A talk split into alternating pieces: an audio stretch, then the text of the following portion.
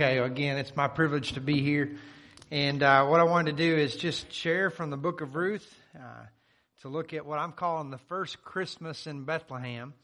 And uh, I think this will make sense after we get going. We're not looking at the birth of Jesus yet, but we're doing the backstory that gets us to that point. Uh, so turn with me, if you will, in the book of Ruth. It's in the Old Testament between Judges and Samuel. Uh, so if you'll go there, if you have the same Bible that I have, it's on page 327. All right. And uh, I'm just going to pray before we jump in here. Father, we, uh, we ask that you please speak to us in our hearts through your word that's powerful, uh, that convicts us, that encourages us, that challenges us, that really just moves us to worship. And I pray that our posture would be towards you one of humility, one of worship as we see what you've done in history to bring salvation to us because of your grace. And we thank you through the Lord Jesus. Amen. All right, so the first Christmas in Bethlehem and looking at the book of Ruth. And I'm going to give a little bit of context here and basically walk us very quickly through the book of Ruth and then connect that to the Gospel of Matthew. Now, the purpose of the book of Ruth is to show David as the legitimate king whose reign was established by God. And I'll share this with you kind of briefly. Uh, Ruth is this story that some have called it a romance of redemption. It's a story where boy met girl. They, they get married. They have a child. But really the purpose of the book shows up at the main end. There's this genealogy. In case you've ever wondered, why are they there? There's a reason why they are there. And the genealogy in the end of the book of Ruth shows us the purpose of the book in between the period when the judges ruled and then 1 Samuel where David becomes king. God was at work in history doing something. And so it shows us that God was at work in history to raise up the king of his choice. That's going to mean even more when we look at the backdrop in the book of Judges. So Ruth chapter 1 verse 1 says this. It says, It came about in the days when the judges governed that there was a famine in the land. And I'll pause there for just a second and give you some backdrop. Uh, Israel as a nation had been given this, this law from God through Moses and it gave them the stipulations of how they were supposed to live. And in this covenant, God said, if you obey me, I will bless you. I will make your crops to grow. You know, everything will be great for you. I'll, I'll cause one of you to put to flight a thousand of your enemies. I will chase them out with wasps and hornets and things like that. It'll be great. But he says, if you disobey me, I will curse you. And he talks about how they will plow their ground and it'll be like plowing metal, like bronze. Uh, you just can't hardly plow the ground and the sky will be like brass because God won't let it rain and, and they will look for, you know, abundant crop and there'll be very little. And so God was going to use this to let them know where they were at in their fellowship with Him.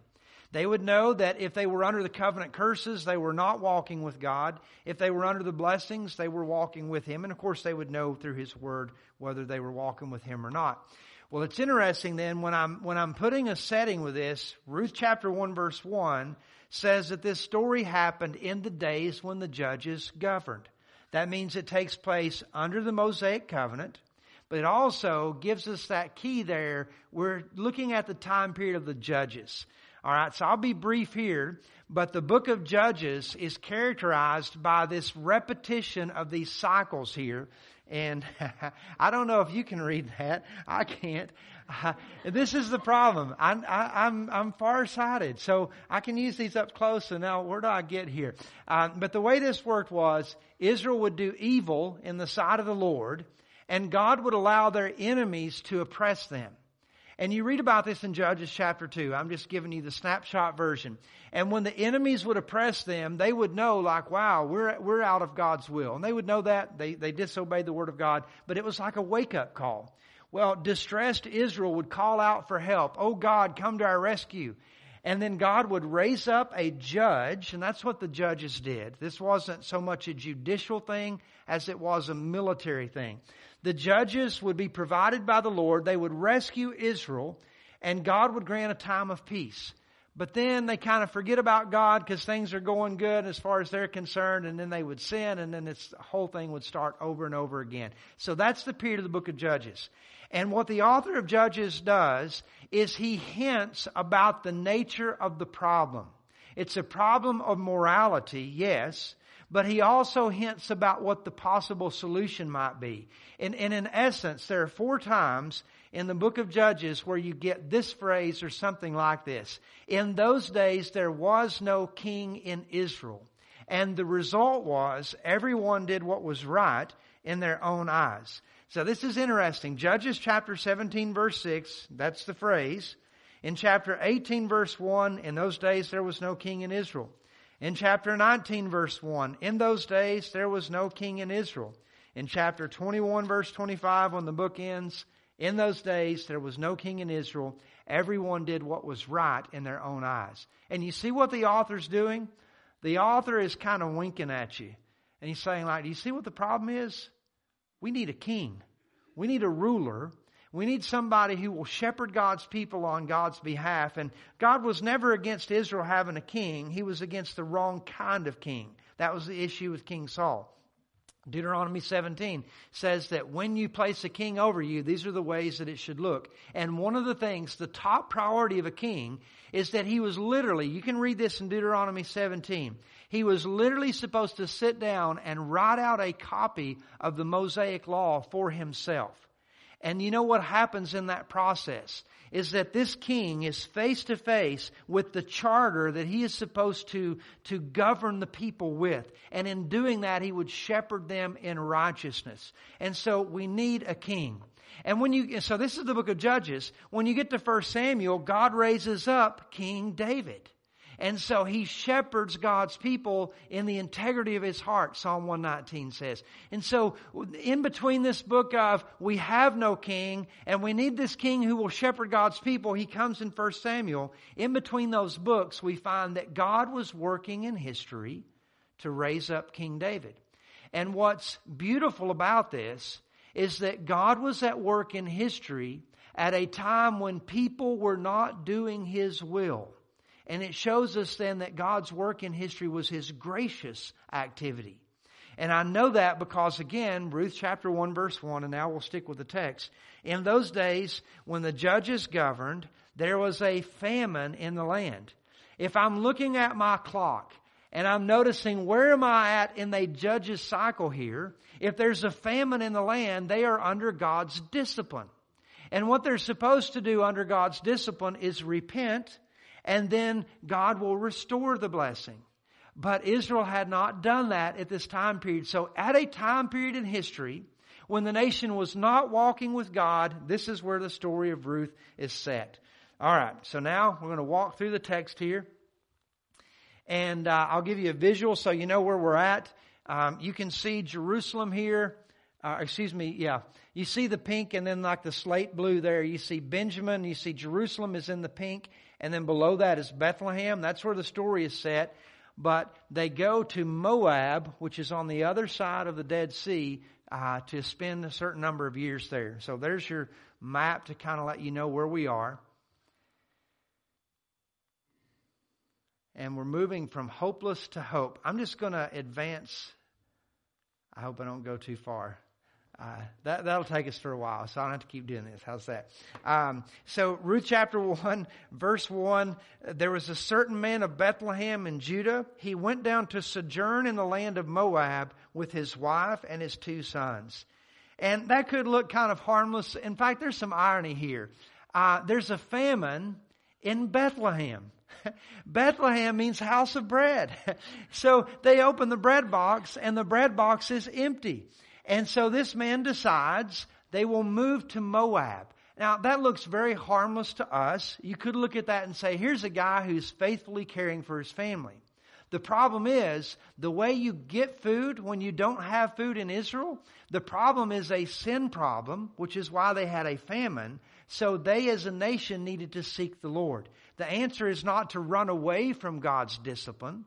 The answer is to submit to God's discipline. And so, uh, having that historical background lets you know that this is a bad move. You're not supposed to go to Moab. In fact, the Moabites worshipped Chemosh and Baal and Ashtaroth, these pagan deities, they would burn their children in the fire in sacrifice to these gods. This is not a place to take your family and raise your children. Well, uh, his name, this man, verse 2, the name of the man was Elimelech.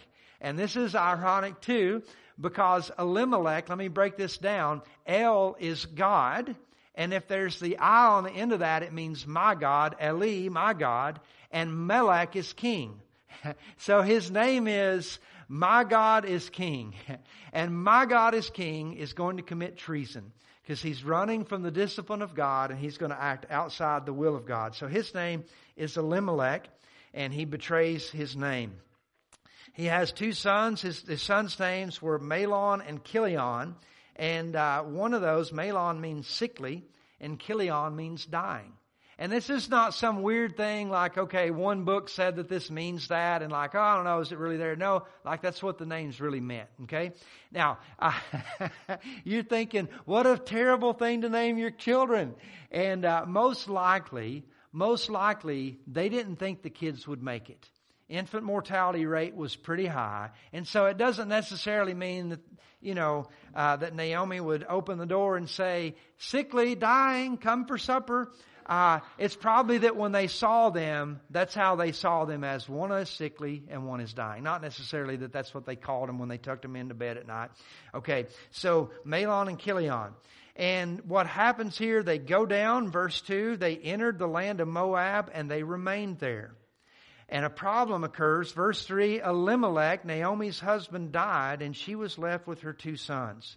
And this could look like a coincidence natural causes. We're not given the coroner's report here in verse 3. But when you come down to verse 12, or excuse me, verse 13, Naomi says that the hand of the Lord has gone out against me. She understands this as God's disciplinary judgment. This family had run from the discipline of God, and God's arm is longer than you can run. Uh, his discipline reached them where they were. This man betrayed his name, and and uh, it's set forth as an act that you know it's an act of judgment. Well, these two sons are left with Naomi, and things just go from bad to worse. Uh, she is widowed, and then she becomes childless. Verse 5 Mahlon and Chilion also died, and the woman was bereft of her two children and her husband. Now, I skipped verse 4, and I shouldn't have done that.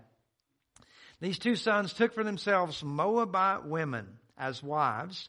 The name of the one was Orpah, and the name of the other was Ruth, and they lived about 10 years, so they're married about 10 years, and then the sons die. Um, notice that they're called Moabite women. And we read that, and it's kind of like, okay, you know, meet so and so, they're from this country. Now, it's not just giving you a geographical location. There's a problem here. And I'll read this to you from Deuteronomy chapter 23. I think it's verse 8. Uh, Deuteronomy 23. And let me put these on. Um, yeah, it's verse 3. No Ammonite or Moabite shall enter the assembly of the Lord. None of their descendants, even to the tenth generation, shall enter the assembly of the Lord. And then he gives the reason why. But the point is, is that God had made this judgment, pronounced this judgment against Moabites, and they were not allowed to become part of God's people. So this is a problem. In Deuteronomy 7, it says, don't let your children marry people inside the land of Canaan. And it wasn't a racial thing. It was a belief system thing. That unbelievers marrying believers is not a good thing because these foreign wives would take them away from the Lord.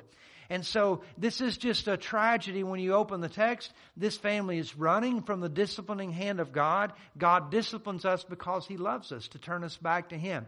And not only is that going on, but you also see this where they, they marry contrary to God's will and now the sons are dead and all of this seems to be God's judgment against this family.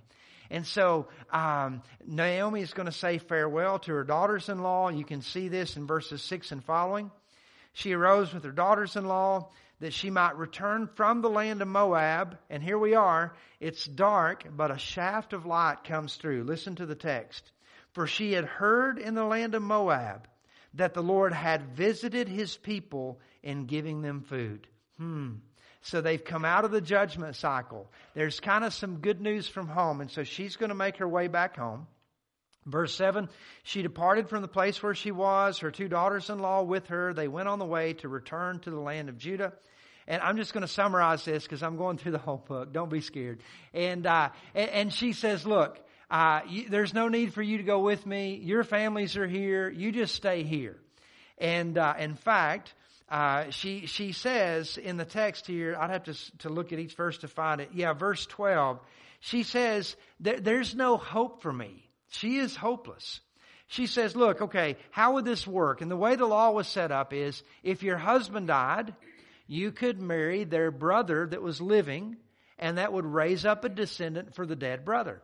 And they called it levirate marriage. And, and what Naomi says is, look, I don't have any more sons. There's no options for you. And she said, even if I got married today and had a child, would you all stick around and wait on that child to grow up and then marry that child to have, to have sons? So, uh, she sees this as hopeless.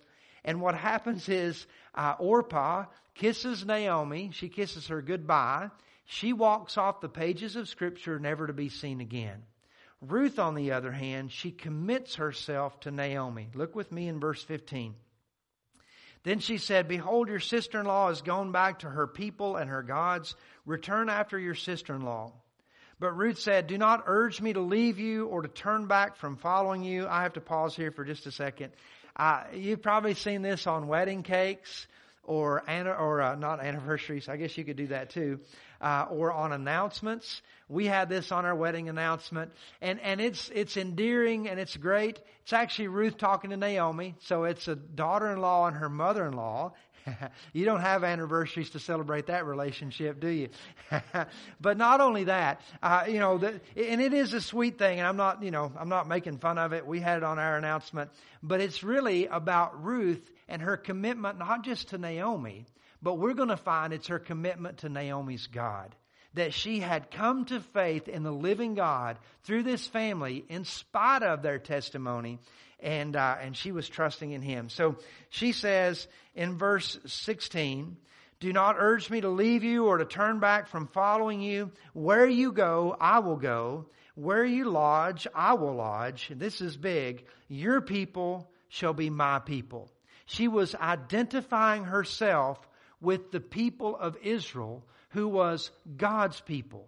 She was identifying herself with the God of Israel. And then she says, Your God shall be my God. This is beautiful. Somehow, through interaction with this family, she came to faith in the living God. It gets even better. Verse 17, Where you die, I will die, and that's where I will be buried. And this isn't just an extreme statement of resolve, I'm going to die there and be buried there. This statement hints at her hope. And let me explain that.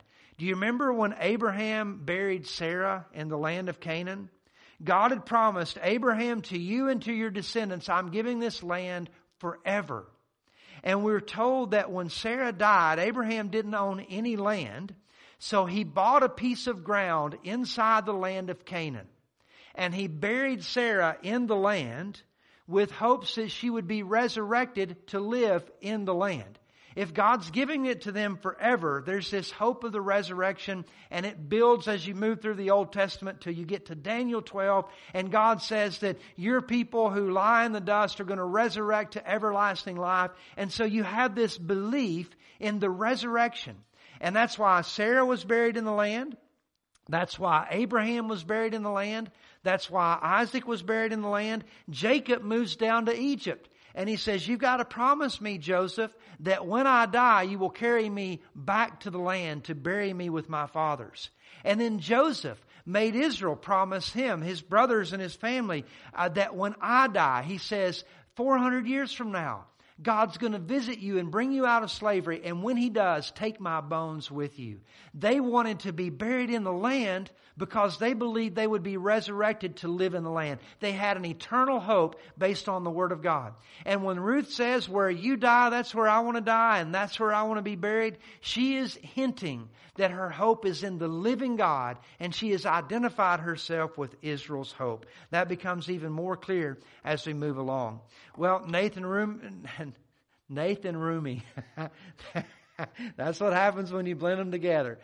Slow down. Southerners are supposed to talk slow, aren't they? Naomi and Ruth returned to Bethlehem. Verses 19 through 21. They both went until they came to Bethlehem. And when they'd come to Bethlehem, all the city was stirred because of them. And the women said, Is this Naomi? Naomi, by the way, means pleasant. This is Mrs. Pleasant. And, and listen to her. It's kind of like, wow, I think you need a nap and a good meal and maybe some coffee. She says, don't call me Naomi. Don't call me pleasant. Call me Mara. Call me bitter because the Almighty has dealt bitterly with me. She's mad at the way God has dealt with her. And, and it's interesting because in all of this, God was not against Naomi. God, God is a God of truth and, and because Israel had disobeyed Him, He sent the, the famine on the land. That was supposed to turn them back to Him. Because they continued in the land of Moab. That's why Elimelech died. Yes. And Mahlon and Chilion. Yes. But God wasn't against them. And God is already at work on Naomi's behalf and she doesn't even know it. Uh, isn't it true that sometimes we get upset with the things that God allows? And we don't know that behind the scenes, God is at work accomplishing His purposes. She says, I went out full, but the Lord has brought me back empty. She's been uh, bereft of her family. She says, Why do you call me Naomi or pleasant since the Lord has witnessed against me and the Almighty has afflicted me. and I, I, that's a kind of a, not a good conversation starter. I wonder next time, instead of asking her how she's doing, they're just like, hello, Naomi. Keep walking. Naomi returned and with her Ruth the Moabitess, her daughter-in-law, who returned from the land of Moab, and they came to Bethlehem at the beginning of the barley harvest. And this is setting the stage again because now there's grain. Something good is getting ready to happen. God is at work here. Let's go to the next slide. I call this Hope Dawning. And uh, I'll skip ahead a little bit here. I think I'll take a chance and go one more slide. Okay, so back in time for the barley harvest, we just read that. And, and we move into chapter 2. You know, this is setting the stage like they're home in time for the harvest. How is this going to work? Look with me in chapter 2, verse 1. Um, Naomi had a kinsman of her husband a man of great wealth of the family of Elimelech, whose name was Boaz. Well, why do I need to know that? Can't, can't the author just tell us that they were back home in time for grain? Ruth went out in the field and got some grain, and they're no longer hungry.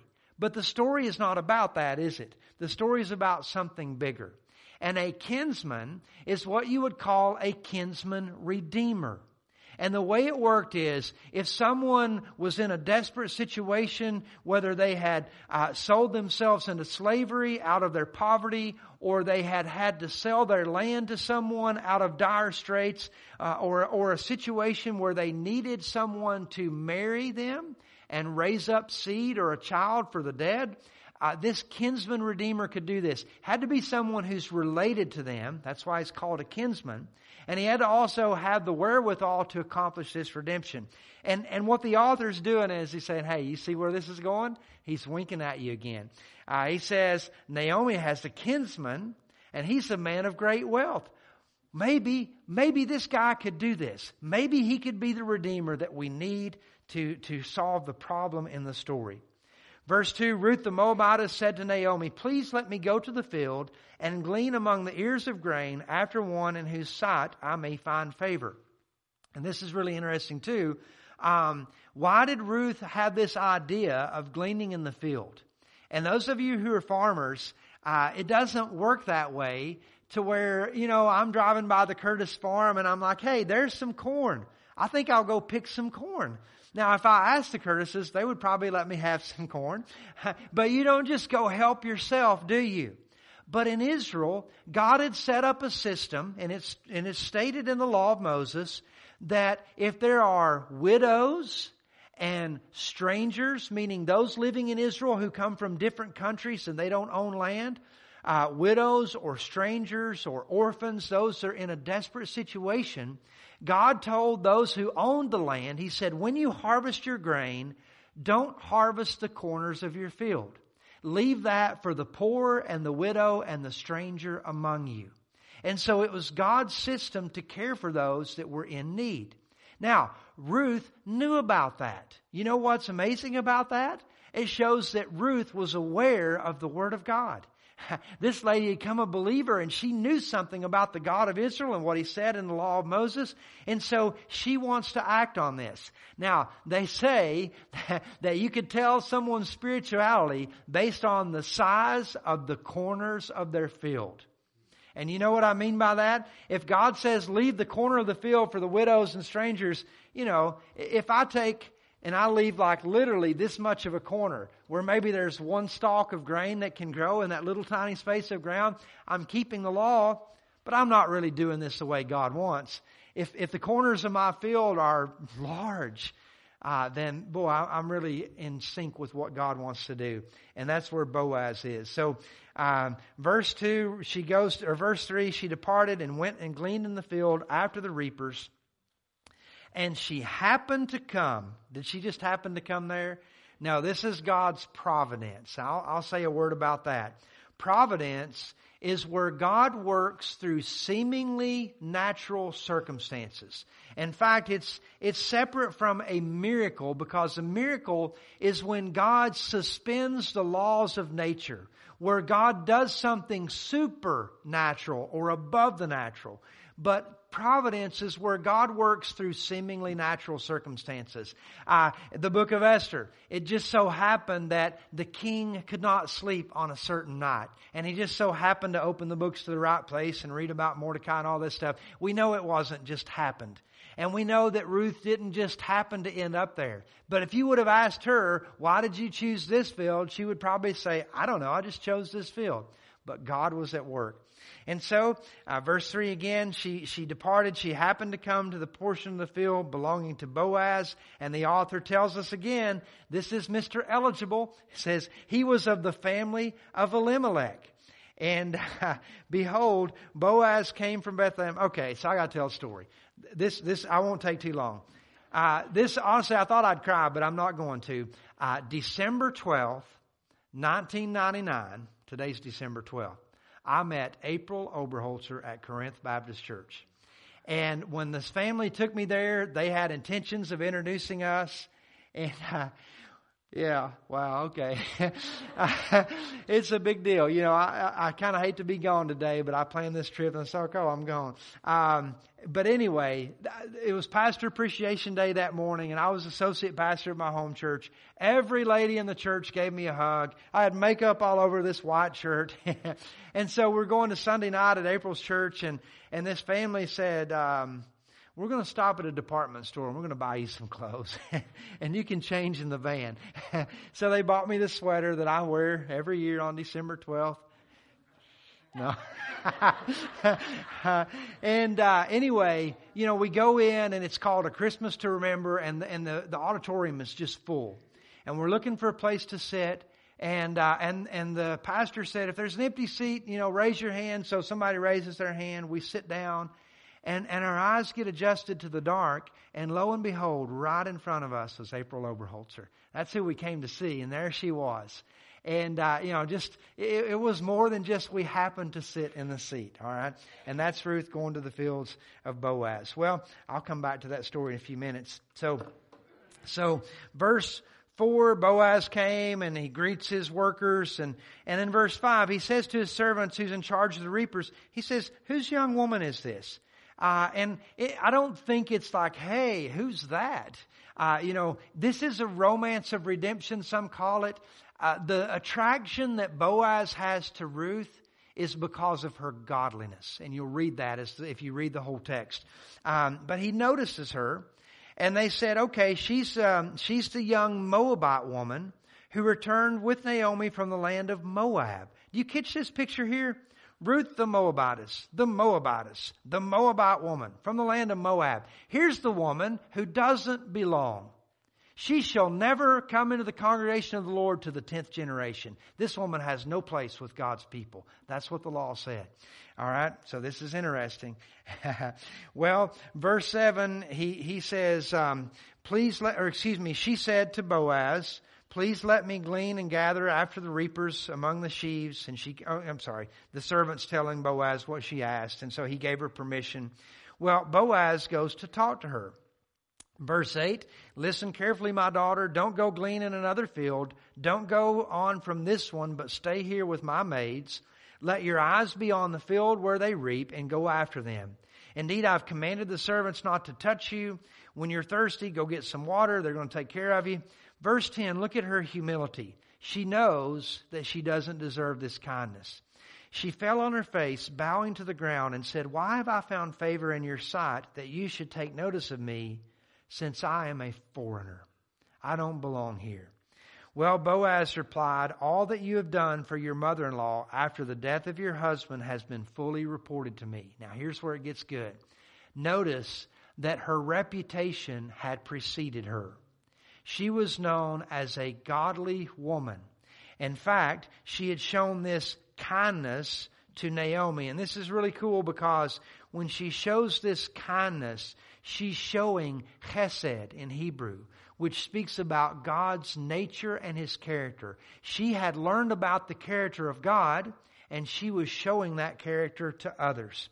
And so, uh, again, she, you know, Boaz says, I've heard about your kindness. And uh, verse 12, may the Lord reward your work and your wages be full from the Lord, the God of Israel. And this is where we get the picture, full picture under whose wings you have come to seek refuge. Did Ruth come to faith in the living God? Yes, she had taken refuge under his wings. That's a metaphor. That's a picture of how Jesus said, How many times I would gather you under my wings like a mother hen does her chicks. That Ruth had come to take refuge in the shelter of Yahweh, the God of Israel. She had come to faith in him. And so it's a beautiful picture there. Um, well, what's going to happen here then is that, you know, boy meets girl, it's going to keep moving ahead. Um, where am I at in my PowerPoint here? So, uh, 17 and following, Ruth goes back home and she tells Naomi about what happened. Verse 17, she gleaned in the field until evening. She beat out what she had gleaned and it was about an ephah of barley. And, uh, I'll have to do the, the math here again on that. I think I've got notes on this. Uh, an ephah of barley no, I didn't write this down. I, um, so yeah, some of you with study Bibles, you have that. I had it somewhere and I can't see it. 30 pounds. Okay. So, so imagine that. Like, this is not just a bowl of oatmeal that she comes home with. Okay. She comes home with the, with the goods. So this is a major deal. God is providing for this family and, uh, and, and his generosity, Boaz's generosity is a testimony of how he's going to be treating them. Um, so then, verse 18, she took it up, and she beat it out, uh, what, you know, what she'd gleaned, she gave it to Naomi. And then her mother-in-law, verse 19, said, where did you glean today? And uh, where did you work? May he who took notice of you be blessed. And what she recognizes is, whoever's field you gleaned in, they had big corners in their field. This is a spiritual person. This is a godly man. And this is really cool. she said, the name of the man with whom I work today is Boaz. She has no clue that he's a kinsman. She just knows his name. And so notice what Naomi says. May he be blessed of the Lord, uh, who has not withdrawn his kindness to the living and to the dead. Again, Naomi said to her, the man is our relative He is one of our closest relatives. She's saying, Ruth, don't you get it? he could be the Redeemer. He could be the one that marries you and raises up seed on behalf of the dead. This could be God's answer to the dilemma that we find ourselves in. And so she's excited about this. All right, so going back to Corinth Baptist Church, um, so April's mom and dad were with her, and I didn't know that this exchange happened. Okay, I'm in the seat behind them, but they, you know, we sat down, we see that April's right there, and we're pretty amazed at this, and and uh, and they said, you know, shake five people's hand and tell them Merry Christmas. This is like that meet and greet time. So April shakes my hand, and we're both like, you know, and uh, and then she turns back around. But I didn't know that this happened until later. Uh, but as soon as we sat down, her mom, or excuse me, April said, I, "I'm not kidding you. You can ask her. She'll quote this." April said, "Who's that good-looking guy back there?" and uh, and her mom said, "I don't know. Drop your bulletin and have him pick it up." and so her name is Norma. I call her Naomi sometimes because uh, she was playing matchmaker here, and that's what Naomi does. Naomi says, "Okay, here's what you need to do." And Naomi counsels her to go to the harvest, to the, to the grain floor where they, where they thresh the grain. And what they would do they would they would beat the grain on a grain floor. Sometimes they would drive a piece of equipment over it a sledge and it would separate the the heads of grain from the stalks and they would throw it up in the air and the wind would blow away the chaff and the wheat would remain and and they're doing this. There's this threshing floor in chapter 3 and Naomi tells Ruth to go there and basically the way this works is she's supposed to somehow wake up Boaz when he's asleep and she pulls the covers off of his feet. Uh, maybe that would cause him to wake up or to get cold or whatever. Some people read some things into this that they shouldn't, if you're familiar with this story. Some people say there was something going on. Uh, this is a man and woman of integrity. There's nothing going on here. This is a culturally appropriate way of going about things. And so Naomi was playing matchmaker. Now it's kind of funny. Uh, April was teaching cubbies in Awana for this, uh, and, and one of the kids in her group was my friend's son. And so anyway, April's mom was like, who was that guy that was at church last night? This is on Monday. And I don't know if like April's parents were ready to push the bird out of the nest. but but uh, they were asking about this, and April's like, I don't know, like if he was there to meet me or just, you know, like, hey, this is our friend, say hello. Um, and so April's like, I don't know. And, and her mom says, well, you need to call Marcy and find out. And April's like, I'm not going to call Marcy. That's just awkward. And, uh, so, but April said, but I'm going to work. Over there's the cubby folder if you want to find her number. so, so Marcy called Norma, Naomi, and Naomi, Norma, uh, you know, talked to my friends, and they're like, "Yeah, you need to have Scott call her." So the rest is history. Uh, but that's kind of what Naomi does here. But, uh, but again, she's she's not just thinking like a romance here. She's thinking security, carry on the family name, and so that's what she's doing here. Well, um, hope materializing, that's chapter three. I'm sorry, I just said most of that. She's seeking redemption for Ruth. She tells in so many words that she wants Boaz to be a redeemer. And what Boaz says in chapter three, this is pretty incredible. Uh, he says in chapter three, verse 11, verse 10, May you be blessed of the Lord, my daughter. You've shown your last kindness, there's that chesed, to be better than the first by not going after young men, whether poor or rich. And the point is this. Um, she could find anybody to marry. She's not just looking to get married. She wants to carry on the family name. And there's more to it than just we always want to have a little Keene. So Wiley Keene Sr., Wiley Keene Jr., Wiley Scott Keene, John Wiley Keene. We're not just carrying on the name, but God was going to raise up a Messiah from Israel's seed. And he was going to come from the tribe of Judah. And so you don't want to lose a family in the tribe of Judah. There's probably some significance going on there. And so anyway, verse 12, he says, It's true that I'm a close relative. However, there is a relative that is, that is closer than I am. And so Boaz had done his homework, hadn't he? Boaz knew I am eligible, but there is someone who's Mr. more eligible than I am. And he knew about that. So he, he tells her what to do. Go to the city gates. This is where official business is attended to. And we'll see how it goes. So he says, don't worry. One of us will redeem you. You will be a redeemed woman. And so that's the plan. I want to move us over to chapter four. Boaz's desire to redeem. Verse 1 of chapter 4 Boaz went up to the gate and sat down, and the close relative of whom Boaz spoke was passing by. This is so ironic. I love this. Deuteronomy, I believe it is, it's either Leviticus or Deuteronomy, that says if there's a man in Israel who won't perform this duty of raising up seed for the dead, may his name be forgotten in Israel. What's this guy's name? We don't know.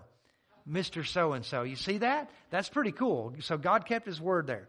So Mr. So and so, he's this relative. He says, turn aside, friend, and sit down. He turned aside and sat down. He took 10 men of the elders of the city, got these witnesses. This is like official, this would be like a notary public. This is official business. Um, he took the closest relative and said, Naomi, who has come back from the land of Moab, has to sell the piece of land that belonged to her brother, to our brother Elimelech. So I thought to inform you, saying, Buy it for yourself before these people here, before the elders of the city. If you'll redeem it, great, but if not, tell me, and I'll redeem it. And Boaz said, Only know this. And the guy says, Okay, I'll redeem it. I'm in. And Boaz says, Did I did I tell you? I might have forgot this part. Boaz said on verse in verse five, On the day that you buy the field from the hand of Naomi, you must also acquire Ruth the Moabitess, the widow of the deceased in order to raise up the name of the deceased over his inheritance. And the relative says, I can't redeem it for myself because I jeopardized my own inheritance. And so he doesn't want to mess with this. He's not going to play the part. And of course, that's great because we already know Boaz and we're on his side. And this is the way the story's supposed to go. Uh, verse 7 uh, this was the custom in former times when there was exchange of land. To confirm this matter, a man removed his sandal and gave it to another, and this was the manner of attestation in Israel. So the closest relative says, buy it for yourself, and he took off his sandal. so you imagine this. You go home that day and your wife is like, where's your sandal? Well, I turned down a piece of property, but don't worry. I would have had to get Ruth the Moabitess too. Um, so that's the way the deal was exchanged. And, um, and there are these witnesses to testify to this. So verse 10, he says, Moreover, I have acquired Ruth the Moabitess, the widow of Mahlon, to be my wife in order to raise up the name of the deceased on his inheritance so that the name of the deceased will not be cut off from his brothers or from the court of his birth you are witnesses this day. And so everybody says we are witnesses. And what you find is Naomi had been emptied at the beginning of the story. She is filled at the end of the story. And God has turned around her circumstances. We're going beyond that, but I am almost done here. Um, verses 7 through 22, I've read most of that. I want to go down to verse um, 12. Excuse me, verse 11. The people who were in the court and the elders said, We are witnesses. May the Lord make the woman who is coming into your home like Rachel and Leah. Why mention these names? This is a blessing that's being pronounced. Rachel and Leah were the matriarchs of the nation of Israel. That God built the nation through these women. And so, in essence, the blessing that they pronounce on her is, may God continue to build His plan through you, just like God built His plan through them. Not just Rachel and Leah, but then also may you achieve wealth in Ephrathah and become famous in Bethlehem. Moreover, may your house be like the house of Perez, whom Tamar bore to Judah through the offspring which the Lord gave you by this, or will give you by this woman. And this is interesting because we're told about Perez and Tamar. I'll come back to that in just a minute. But they're connecting Ruth with the line of David. And God is building his plan through this woman who had no place in the people of God. Because it doesn't come by deserving, it comes by God's grace. And all through the story, the author will not let us forget that she doesn't belong. I'm going to read this again. Chapter 1 verse 4, Moabite women. Verse 22 of chapter 1, the Moabitess. Chapter 2 verse 2, the Moabitess. Verse 6, Moabite woman from Moab. Verse 10, I am a foreigner. Verse 21, Ruth the Moabitess. Chapter 4, verse 5, Ruth the Moabitess. Verse 10, Ruth the Moabitess. We're just told over and over, she, she doesn't belong. She's not allowed to get in. She's not allowed to. She's a stranger. And God chose to work through her because God accomplishes His work by His grace. That's a beautiful picture. And, and uh, so you see this, and she's being connected with this line. And then verse 14, the woman said to Naomi, Blessed is the Lord who has not left you without a redeemer today and may his name become famous in Israel. May he also be to you a restorer of life and a sustainer of your old age. Sons provided for their parents when their parents got old. And, and a widow knew that if she was a widow, her sons would care for her. And to have a son was golden because that was your security. And she has no sons, but notice what they say. For you, for your daughter-in-law who loves you is better to you than seven sons. Isn't that incredible? Seven sons is the picture of ultimate blessing. Job had seven sons. And uh, Ruth is better than seven sons, so God is working through her. Naomi took the child, verse 16, laid him in her lap and became his nurse. And this is basically picturing that, that it's like it's Naomi's child, even though, you know, it's not Naomi's child. The neighborhood women gave her a name saying, gave him a name saying, a son who's been born to Naomi. They named him Obed. And then it's kind of like, oh yeah, did I mention this? His name is Obed, the father of Jesse, the father of David. And then he gives you the genealogy of David. These are the generations of Perez, uh, Perez from to Hezron, Hezron to Ram, Ram to Amminadab, Amminadab to Nahshon, to Salmon, to Boaz, to Obed, to Jesse, to David. Okay, so I'm gonna I'm gonna wrap this up here and make some connections for you. Uh, there's this movement from hopelessness to hope. And we find hope when we recognize that God is active in His story. You see in the story the thing that made the difference? The Lord visited His people and gave them grain. It's God showing up to do something. And it's God working providentially behind the scenes to make sure that Ruth gets to the right field and to make sure that this works out between them and that Boaz becomes the Redeemer. And, and what I find here is that God visited them and He gave them grain. That's His activity. And we see God providentially working to provide redemption. Boaz is the one who can do this. And God was providentially working to raise up a king for Israel.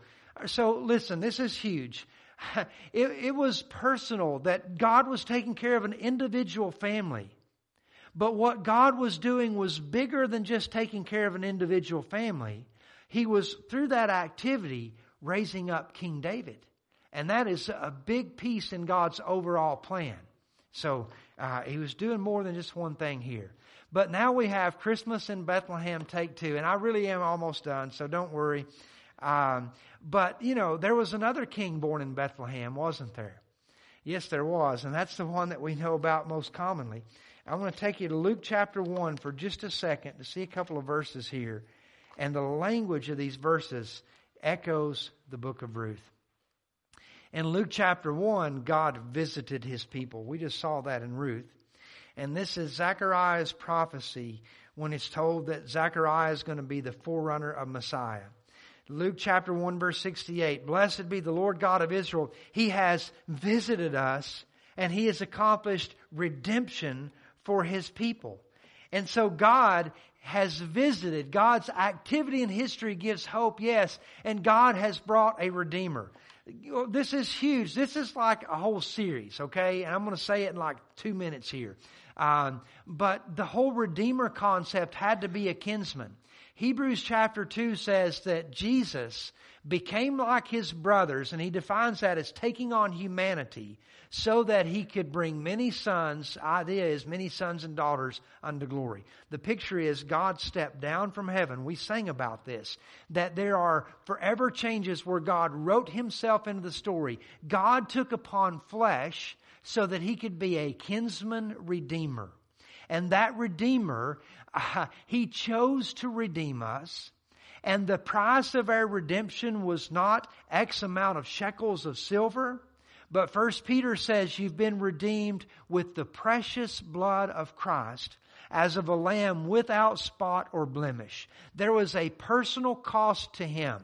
In fact, when you look at the book of Revelation, uh, John sees a lamb standing that had been slain.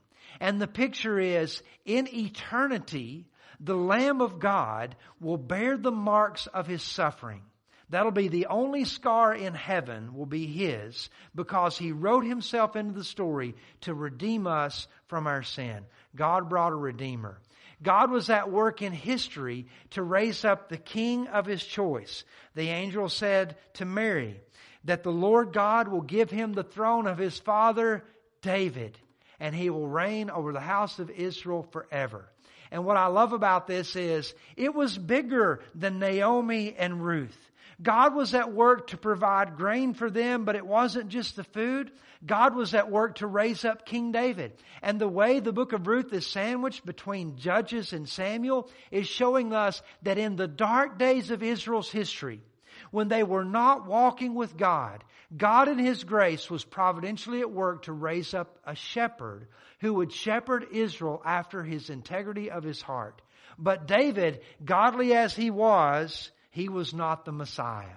He was a sinner just like you and I. And God was not only at work in the fields of Boaz to give us David, He was at work to give us Jesus.